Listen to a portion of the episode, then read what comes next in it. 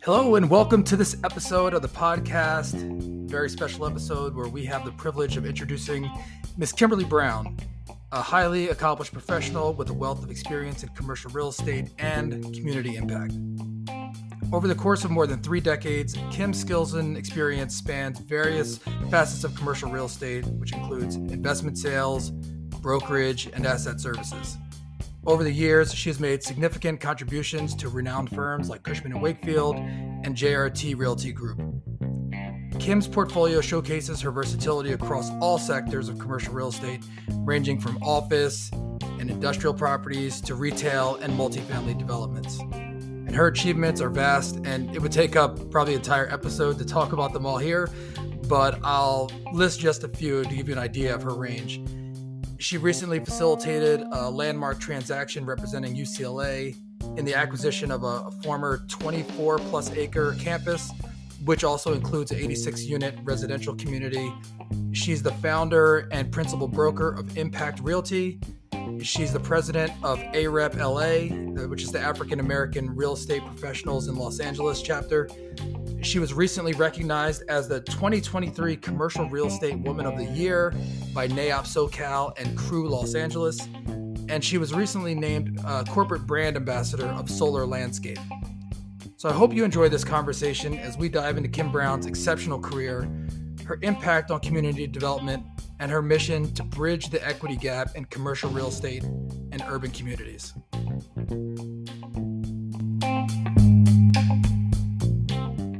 So I am pleased to present Miz Kim Brown, who I consider a colleague, a friend, and in many ways, a mentor.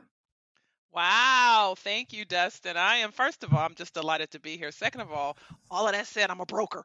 I broker people, rooftop, land, capital, all of that. So that's kind of what all that translates to. But first, let me just start off by saying I am delighted. And, and it's so interesting, Dustin, when you reached out to me, if you recall, I told you, I said, listen, I've kind of got a moratorium on podcasts going right now because I'm teetering on overexposure. But for you, I have to, just because I've got to honor our friendship, our relationship. And you and I have been at this thing, you know, for a couple years now and trying to create solutions around bringing more folks of color into this industry, and we're aligned in that. And so I had to tell you yes, and I'm glad I did. So I'm excited to be here this morning.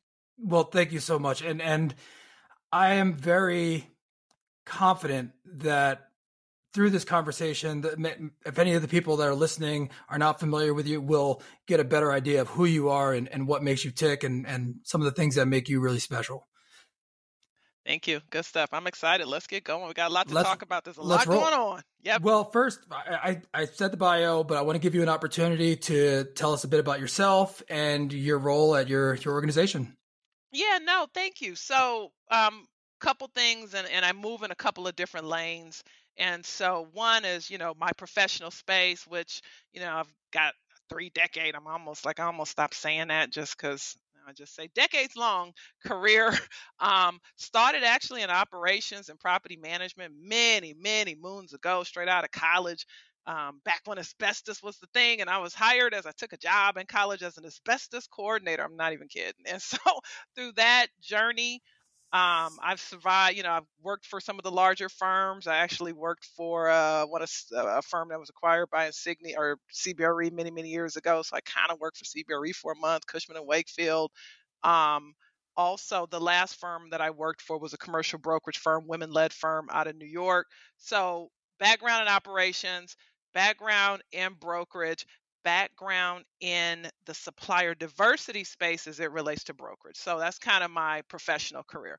Fast forward to twenty twenty and what happened, the, the unfortunate events and everything after that. Um, this organization that I currently lead uh, kind of got thrust out into the, the uh, uh, limelight a bit just because of um, you know, where the where the industry was, and the industry is like clamoring for solutions and what have you. So AAREP L A is part of a national network of chapters. As you know, we've got about a dozen chapters still loading around the country. The thing about it, the organization started about thirty years ago in New York. So if anybody's listening from New York, you remember A R E P N Y in the nineties. That's the legacy of A R E P New York. It was rebranded as CURE, but um, but fast forward. So there's flagship chapters. And so what's ironic, and I'll bring this conversation full circle around A R E P, is this moment.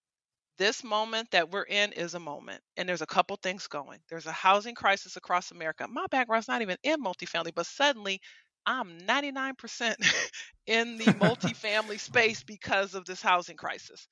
Secondly, we've got a an unprecedented number of Black mayors around the country. And ironically, those Black mayors are elected officials in the markets where we've got A R E P chapters.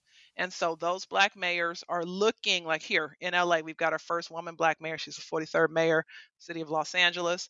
She's told us, I need this organization behind me. Like if it's not us, then who? As she is executing on her strategy, and our role is to ensure equity is embedded, and this story is repeated across the country. So it's really kind of thrust me, this is a long answer, it's really kind of thrust me into a unique position where my professional background and my mission-driven alignment intersect. And so it's a great, great opportunity, a great lane, and a great runway, and I'm seizing the moment. I want to I want to go back to the beginning of your of your journey, because I, I found out sometimes in having these conversations, you mentioned getting in on the operations side and the property management side. You know, that can lead to like weaving together the story of of the moment that we're in. Can you talk about how you originally got into the industry and what were the things that either led you to it or attracted you to the industry?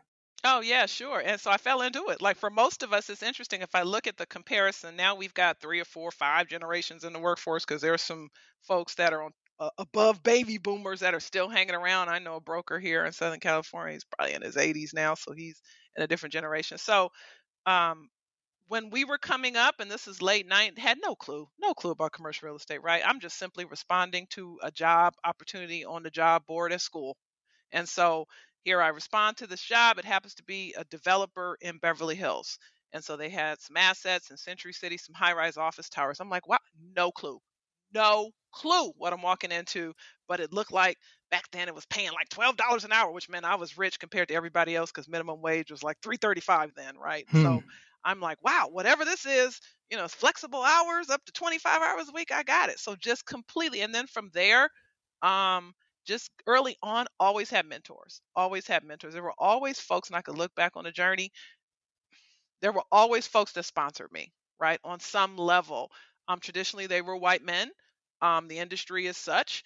And so even from that very first moment, I didn't recognize it then, but I had a sponsor. And then from there, um, moved into, so then I'm now I'm in the property management space. I'm enjoying it. And then more opportunities came. Then, but then again, always having like a sponsor that made, even when I moved to New York, I mean, there was someone in position to rally, to announce to New York that I was coming, to create an opportunity and a lane for me in New York. Even when I returned from New York to L A, there was someone here that was prominent that was like, hey, she's returning, Cushman and Wakefield, roll out the carpet, right? And so it's, that's been key. And, and, and I, that's almost, um, it, it's so important for folks to find someone in the industry, not just to be a mentor, but to actually try and find someone that's got social capital, social currency, someone to really look out for you as you chart your path and blaze your so trail. What- What did that look like at the time? Because you mentioned that you didn't recognize it at the time. What were those things that they did to, I mean, was it advice? Was it, and you said roll out the red carpet, but could you, could you paint that picture and what the, the assistance really looked like? Yeah, no, that's a great question. I've never been asked that question. That's a great question. So, and honestly, I can look back. I'm just grateful for it. I, I don't even have like a good answer for it. It's almost like folks saw something in me that I probably didn't even see at that particular time. Right. And if I look back on my journey, I can look back and see who's been placed in my path. I can see some of the things that um, I've done. It's j- just making yourself open and available, making yourself likable. Let me just say, listen, mm. no, straight out the gate, straight out the gate, being self-aware.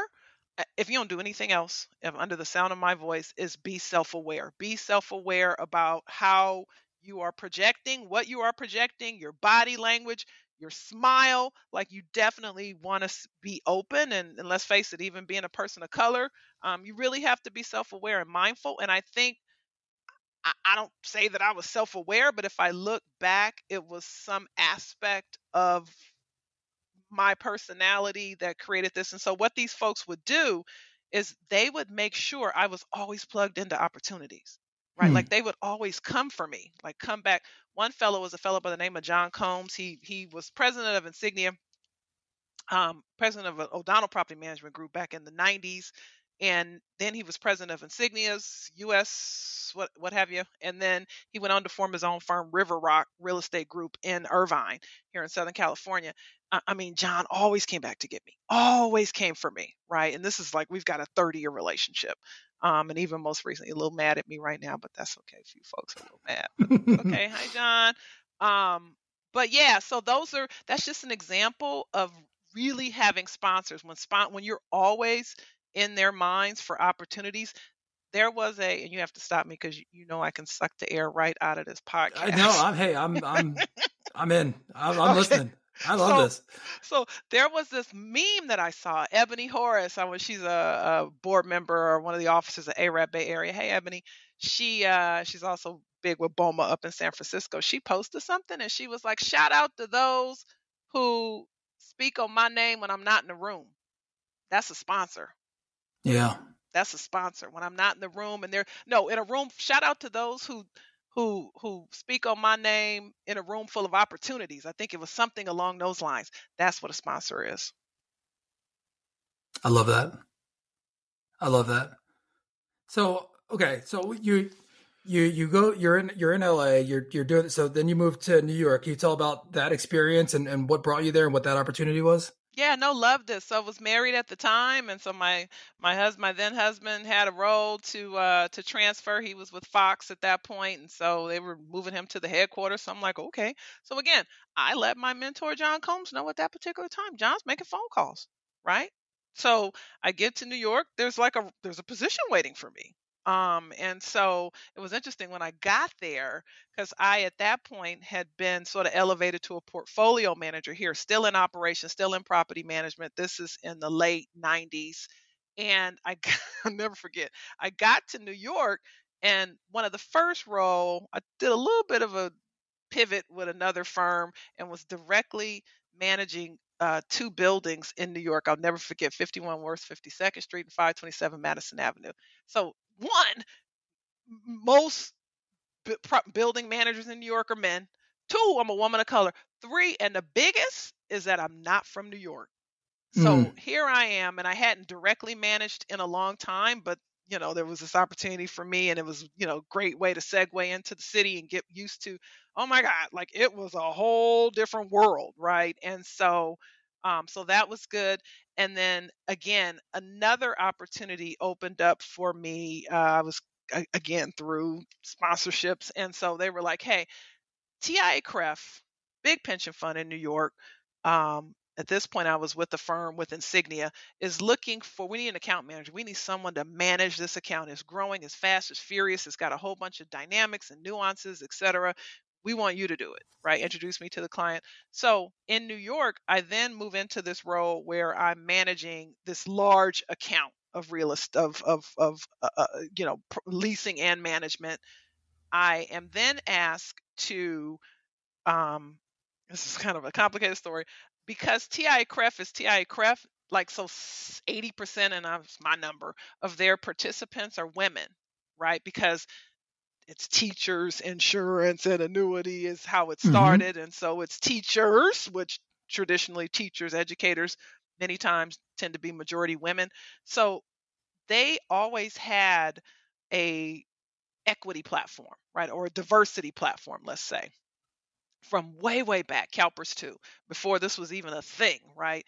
And so T I A A C R E F was also strong on M W B E participation. So this, I was asked to join this women-led brokerage firm in New York because T I A A-C R E F had hired them, and to be able to kind of be the catalyst for pulling this assignment together, which would give T I A A-C R E F some supplier diversity, um, credit, for lack of a better, it's a terrible way to say it, but some exposure. And then, you know, it's also for the greater good, and that happened to be their slogan.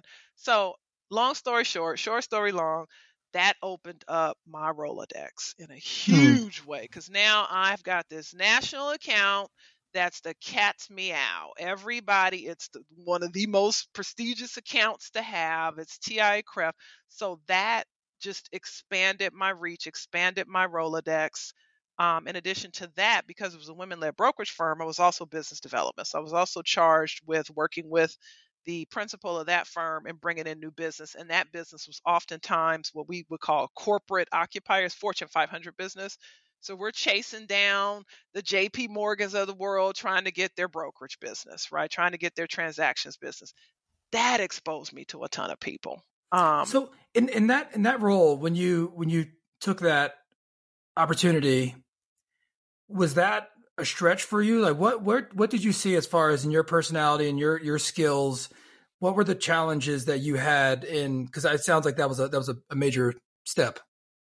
Yeah, no, I mean, listen, it was just evolving, right? It was touch and go. It was like, oh, okay, we're doing this now. Um, and so, and honestly, a lot of it was just on the fly, right? Mm. Like, oh, okay, now we're going to be pursuing a global occupier fortune ranked business. So now I'm sitting in these meetings with the global heads of real estate for some of the top, you know, fortune ranked firms around the country, just doing my shtick. But, but I would always figure out, and here's my nugget, I would always figure out some hook, some angle to differentiate, always, hmm. always. And still to this day, like there's going to be some aspect, no matter what I do, that's going to be unique to the marketplace.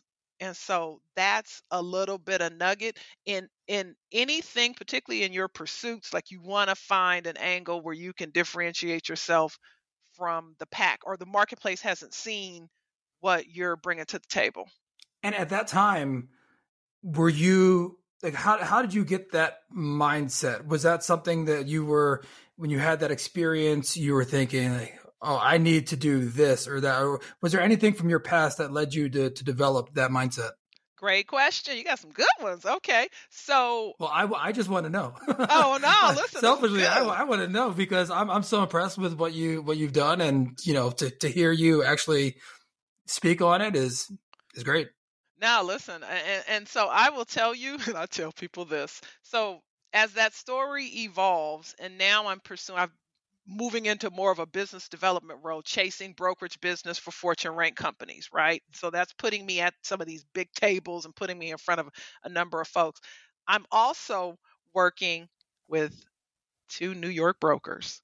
So I tell people, I was raised by wolves, right? Like, it's like being raised by, like, because you're raised, like the way I move and the way I interact, because I, it's a different animal to be able to cut your teeth in New York brokerage, right? And in that environment. So even to this day, I've got fantastic brokerage relationships. Some, uh, again, some phenomenal brokers in New York that I've known for, you know, twenty-five years now, right? That I can pick up the phone and call Bruce Mosler, who's foreign, you know, who's vice chair at Cushman, top producer in the country. I could pick up the phone and call Mitch Rudin, who's C E O of South. Like, all of those relationships came from my time in New York, being connected to Jody Police, who was president of, of J R T Realty Group, and just traveling in those circles. And so it created kind of a mindset for me, because, and so I can be a bit much here in L A sometimes in my approach, because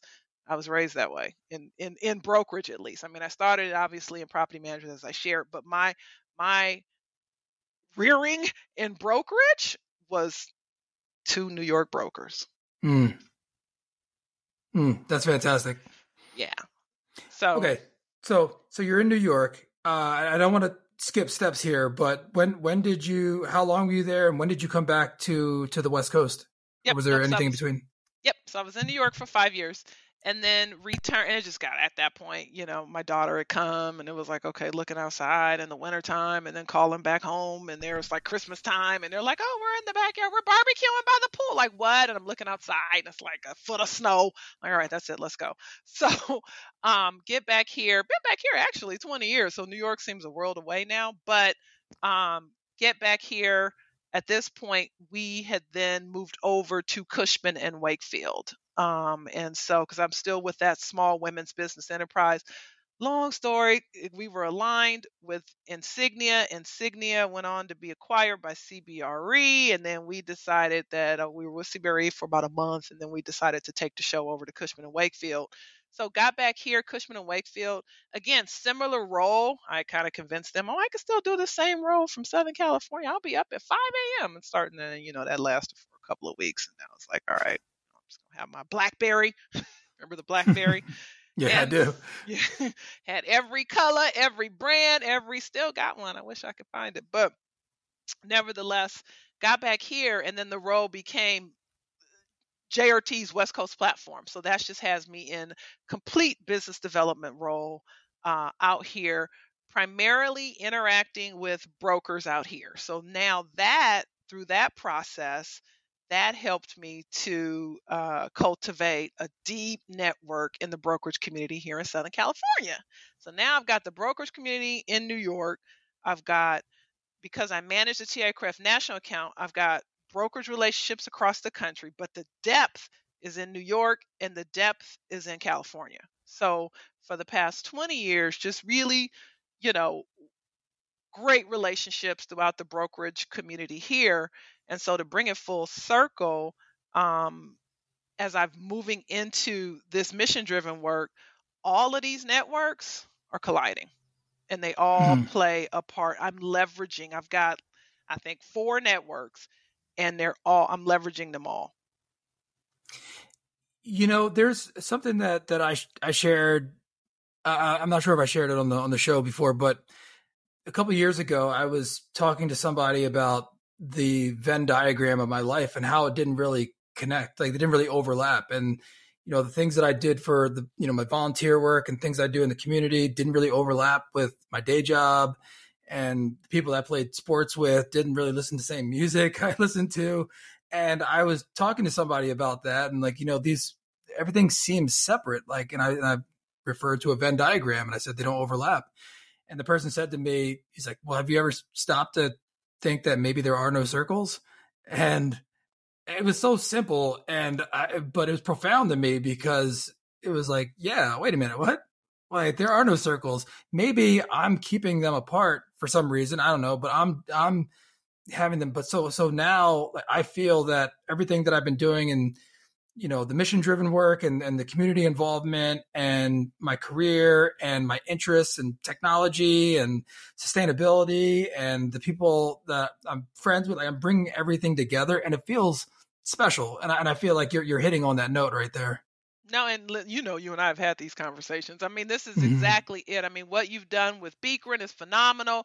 And so, like, there's opportunities to leverage all of your interests, right? And sometimes, and listen, and I tell the Gen Z on the phone, because they all want impact work. They want to get to zero and fifty by next year, right? Like, this stuff takes time. I mean, we've, you and I have careers that have spanned some time here, right? And so while I encourage folks to to pursue kind of some mission-driven alignment in what they're doing, but it's not like you can just graduate school and fall into something like what, what you speak of. And so mm. it takes time to arrive there. But if you, when you arrive there, like, to your point, like, it's a great feeling, right? Because it's, and John Combs told me this, he goes, you know, like, to have your personal, like, your mission-driven and your personal goals align with your professional goals is a special is a special place to be. And not everyone gets there, but I think if folks can be mindful of it and the moves they make, Gen Z is coming straight out. They're getting there. Listen, I hear from these kids ev- all the time. They're like, listen, just, I need, I need, I want to go work for a Black developer in L A. Like, I want to do mission driven. Like, mm-mm, don't want to, no, you should probably take a look at broker. No, not interested. I want to make an impact, right? Right out the gate. Or I want to go into renewable energy. I want to do something, like, I want to make an impact right out the gate for the good of, good of the world, good of the community. I mean, they're just wired that way. Um, But the problem is, you know, they, they think they can get there like snapping their fingers. But no, listen, congrats to you, Dustin, because that's a great place to be. Oh, thank you. And and it, it feels harmonious. Mm-hmm. You know, it feels, it feels, um, you know, not, not perfect all the time. And, you know, there's a balance there and trying to figure out where to put your attention, your, your time, your resources, but there is a, there is a harmony and, um, it feels good. So thank you. No, it's awesome. And a, and a way to utilize all of your interests, your passions and your skills. Right. And so, yeah. Nope, good stuff. And again, it didn't, it didn't happen overnight and everything's been, you know, siloed in a way, but finding a way through time and organically having them all blend and come together and for the greater good for, mm-hmm. for, you know, not just me feeling the harmony, but those around us and our community, uh, our colleagues, our work partner, every, everybody, the whole world. Um, no. And make a buck or two in the process. Oh yeah. That, of course. Of course. Um, yeah. I mean, that's, that's the business part. That's the business part. So, so I want to make sure that we utilize our time effectively and talk about some of the things. Speaking of these, these endeavors that, that are near and dear to your heart, I wanted to give you the opportunity to talk about some of those things and, and you could take whichever one that you want to start with, whether, you know, it's A A R E P, it's the solar, but you know, whatever, whatever you want. It, it, and I appreciate that. It's so, let me see how I can distill this. It's so, so basic. So basically this is, and I tell folks, listen, I'm a servant leader, but I'm also a catalyst. Right. And so, everything I do is centered around, I got to look at my list here. Everything I do is centered around bridging the gap, right? And so these gaps include, you know, inequity, social, health, wealth, capital, environmental, climate, and now energy. And we'll get to that. So even on my board affiliations, I've kind of scrubbed everything. And so now, right now, everything that I'm involved in aligns around that. And so, like I sit on the advisory, I'm an advisor for um, the Well Building Institute's Health Equity Advisory, right? Well, I accepted that because, listen, there's food deserts in our in our communities of color, right? And so I can have a seat, I can have a voice, not a bunch of, you know, and so it creates an opportunity for me to make an impact in that as well, supporting Well's mission, which is for the greater good. So, and then you've got, you know, my role in A A R E P and this ecosystem. Uh, it includes Beekrin, that includes Project REAP, that includes Res- like it includes all of these um, trade organizations and these associations, and it's also it, it also includes kind of the intersection of what's happening within these Black communities and Black and Brown communities of color across the country, and these communities that what I call are have been historically overlooked, right, in terms of investment, in terms of everything, actually. And and and it's intentional and it's systemic and there's reasons why it is the way there's redlining and there's zoning and there's just all this other stuff that goes, there's environmental justice and just all these other issues around these communities as to why they are, but they are. And so for years, for the past fifty years, my parents were some of the first Black folks in L A to move past redlining. And so you know, they, they, my mother's seen a lot. So she's ninety years old, sixty years in the same house. She's seen shifting and shaking and everything. So, but what's happening now is, is, is now these historically overlooked communities that have, and this is around the country, that have experienced, no one's been looking at them. They're not even a market. If you go look on any brokerage firms, they're not even identified as marketplaces, right? It's everything around these communities that are South Bay, downtown L A, West Side, like they're all markets, but not South L A, right? And so now you've got, they've experienced years of disinvestment. So not only have they not experienced investment, listen, investment's pulled out of these communities. And again, that's systemic, that's a whole conversation. But you fast forward to today, it's the last frontier because now there's a housing crisis across America. There has been, and there continues to be, and there is a surge in investment pouring into sitting on the sidelines with insatiable appetite, looking for deals, looking for access, looking for local developers, looking for sponsor operate, looking for in, looking for investment partners targeted in that community. Like I've got, um, and so I get, so I'm a catalyst in a number of different ways. So one, on the investment sales pipeline, right? So I've got a network of capital markets brokers across firms. I'm agnostic, what they call agnostic, in the sense that, you know, I could work with having rolled out of Cushman and Wakefield into my own platform, I can work with Newmark. Thank you, Newmark, for your re-up sponsorship. I can work with uh, uh, Avison Young. I can work with Jail. I can work with anybody. And so so that creates a lane for me, because now I've got access to a market that traditionally, you know, the legacy brokers network ha- does not. Um, the second piece of that is access to capital. And this is huge. And this will lead me to just kind of a, a roll into kind of the second lane. So investment sales is one. So again, broker, broker of real estate, of land, um, broker of people, just goes with the territory, broker of access to capital, bridging the gap. What we have, and I get this constantly, my inbox stays full of deals. And these are traditionally developers of color that need equity, right? On the other hand, my inbox is full of folks with capital from different buckets, be it institutional, be it with impact investment funds, uh, uh, uh, be it uh, private equity, be it private client, family office, be it opportunity zone funds, foreign capital. I mean, everybody's like, listen, I'd like to, they tell me, Kim, we'd like to meet new friends. That's code for we'd like to meet developers in your ecosystem with deals. So for me, and then I've got a network of capital placement agents around the country. And so for me, I can bridge all of that. And so with that has come an opportunity. Um, uh, and so we're in the process now. There's a, a group, and actually this is kind of the first conversation about it. I checked with my partners and they were good with me mentioning it. But I'm, I'm entering into a platform with uh, a couple of folks, a couple of prominent folks in the industry. It's a strategic partnership. Uh, it's going to be an investment management platform around debt, equity, development, and investment. And uh, so the main partner is uh, Cherie Franklin, who we call the godmother of commercial real estate here in Southern California. And she's a thirty-year legacy developer, a Black woman. The second, uh, I, I I met her at the Reese uh, event in L A a few weeks ago. Yeah, she's yeah. fantastic. Oh, powerhouse, powerhouse. And so she is leading the charge, track record, all of that. Um, expertise. She's highly regarded in commercial real estate circles, not just in South L A or in, but even though that's kind of her core uh, uh, marketplace, but just throughout Southern California. I mean, she's looked upon, she's advised every, the last four mayors around their housing strategy. So she's just prominent.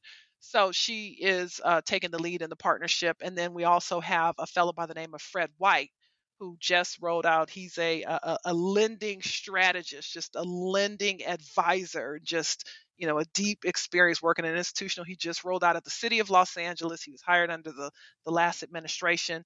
And so the three of us have come together. We also have another person that is aligning with him, super prominent here in L A. And I don't want to mention his name yet, but But nevertheless, so that's our platform. Our platform will be bridging the gap. We already have interest. We've already got investors. We've already got Uh, uh, uh, deals. We certainly have deals. Um, and so that, because what we're finding is there's this gap, and not to get too deep into the woods, but if you've got a two hundred million dollars deal and you're a developer of color, you can probably find some capital if it meets all the mandates and meets all the return requirements. There's this, and we, we measure by equity check. So if you've got a sixty-five hundred million dollars equity check requirement, you can probably, and, it, and it's got to, you know, reach a return target, it can probably find some capital. There's a gap in what we call this five to twenty million dollars equity check space. That's a certain size deal. And that tends to be, it's almost like a, for purposes of this conversation, it's like a fifty unit housing uh, uh, project, right? Too small for institutional capital, but too large for friends and family. And so it's stuck, right? And that tends to be the lion's share of the deals. And so that's a whole nother podcast, because what ends up happening is the developers that are supposed to be um, supported in this impact investment space are, are still not, it's not working. Something's not working the way it should be working. And so that's what we're here to address. And then lastly, and all of this is all organic to me because it's all the same people and it's all the same conversation. Lastly, as you mentioned, I just signed on as a corporate uh, uh, solar ambassador for Community Solar. Really quick, Community Solar is uh, coming to California. It's been successful in Illinois and about twenty-one other states, and primarily New York and New Jersey. But what it looks like is it's providing renewable energy, solar, to low-income or uh, communities where there have been some energy inequities, right, where it's difficult to access renewable energy. And so what it looks like is we need our landlords, those same developers or other developers, to give up their rooftop space. That rooftop space they get, that's a lease. So I'm a broker, so I'm leasing rooftop space. And so that rooftop space then allows a solar developer, very similar to real estate development, to develop on that rooftop space, produce that energy. That energy then goes back to the utility company's grid, and then that utility company then can give its users credit to, on their bills towards sustainable. So it's not it's not like having panels on your roof where you're going to generate all that, but it's creating some form of equity where people that don't own a home, because not everybody can, you know, listen, if you if you're renting, you nothing you could do, right? And so this is a solution around that. So those are that's it. Well, so that, that's something, I mean, we need to talk about this offline, because what some of the projects that I'm working on have have to do with solar and sustainability and E V charging stations and, you know, microgrids, and there's a lot there, and, you know, different type of government credits, and yeah, there's a, there's a lot there. So I, I, you're on, I think we're on the right track. And actually, so Dustin, call me. Let's schedule after this, because I, I forget your utility in San Diego, but they are subscribing to this to the uh, California. It's actually Governor Newsom assigned a bill, and so it's in the rulemaking phase with the C, California Public Utilities Commission, et cetera. California, Southern California, Edison, and P G and E are the three, or San Diego. What's your San Diego San, gas? Uh, S D, S D G and E, but it's a Sempra company. Mm-hmm. S D G and E, S C E, and P G and E are all yep. part of the mix. So let's schedule. Let's do it. Ah, well, so, okay. I, I want to, you, you covered a lot. Um, I want to ask you a question about how you look back on, on things. You touched on it when you talk about your, you know, the mentors and having sponsors when you first started out. If you were to talk to sixteen-year-old, seventeen-year-old Kimberly Brown, what advice or what suggestions would, would you give her? Oh my God. Like I almost like, it's almost like an emotional, like I would not have seen my journey, like coming full circle like this. Right. And so I would tell her, listen, you're a leader, leverage your leadership capabilities. I can see it. I was always, I was always the organizer. I was, I've always, even when I didn't know it, I've always been the galvanizer, but I didn't know it. Right. And so I didn't always leverage that. But I mean, listen, like I, I was always class mom, or I was always team mom, or I was always during George Floyd. Listen, I have five hundred people in the street here in Long Beach marching. Right. Mm-hmm. Like I was always the galvanizer. And so I didn't recognize that. And maybe you don't at sixteen. Right. But but I wish I could go back and tell her that. But I have no regrets in the journey, because it, it brought me here, the ups and downs. And listen, it has not been pretty the whole way.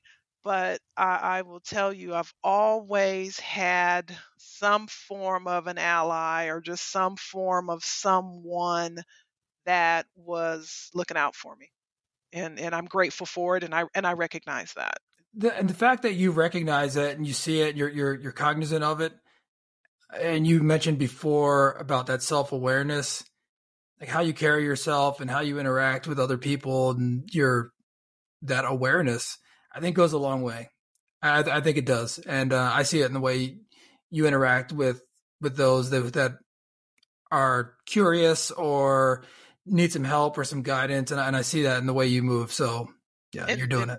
And I see it in you. That's why, you know, listen, we recognize it, right? Because I mean, we both are cut from that, and you've got the ability to galvanize. It's a special thing, right? And so when you recognize it, Uh, you know, it takes time. It takes a, you probably get to a certain age where you're like, oh, wow, I, I see the whole journey. I see how it all had to happen. I see how it all happened.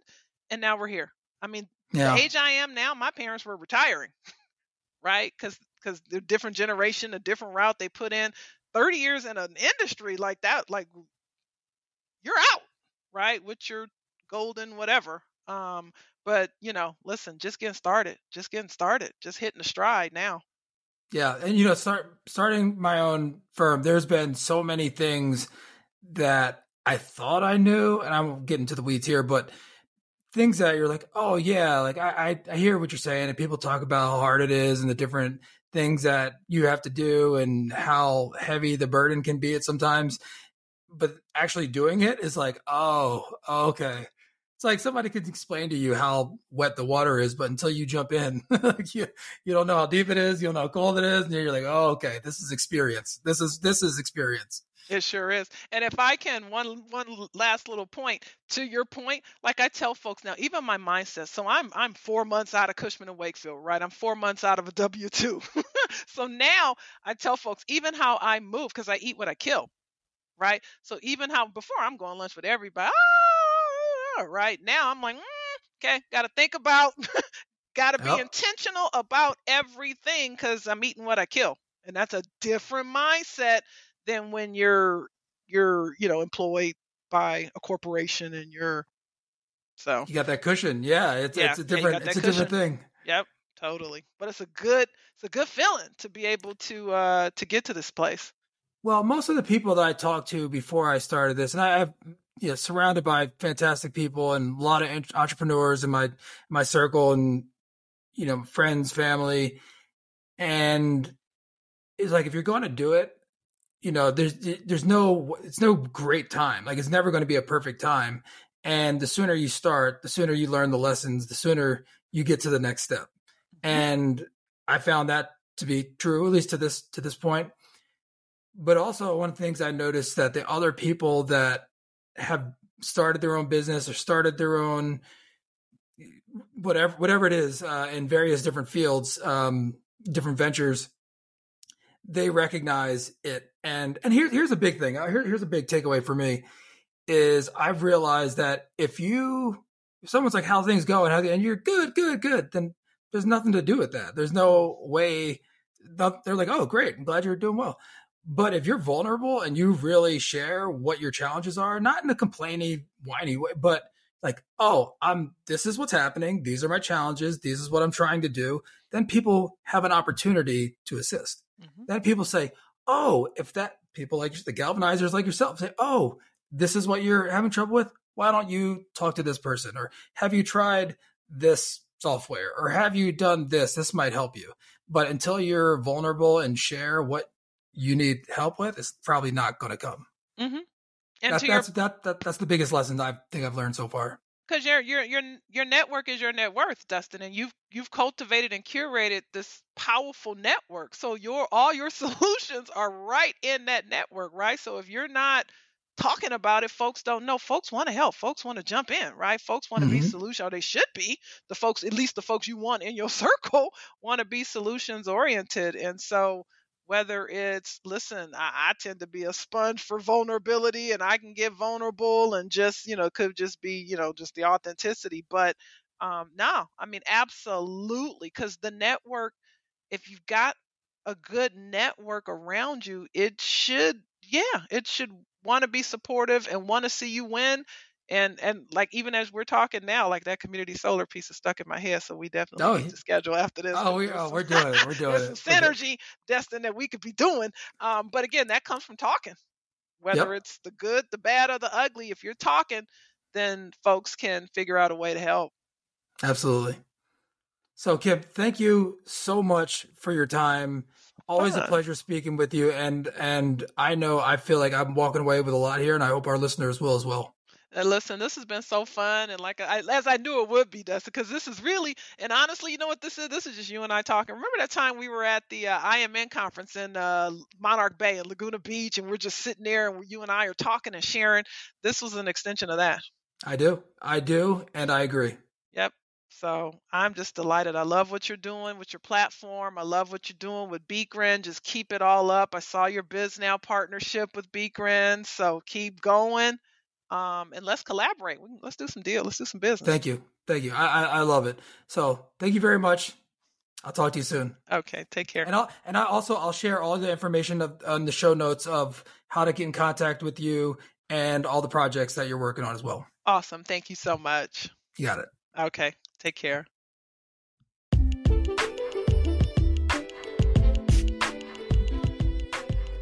Thank you for tuning in to this episode of the Tools, Talents, and Techniques podcast. We hope you found the conversation insightful and engaging. And if you enjoyed this episode, we invite you to like, subscribe, and share the podcast with your network. By subscribing, you'll never miss an episode as we continue to bring you inspiring discussions with industry leaders and pioneers.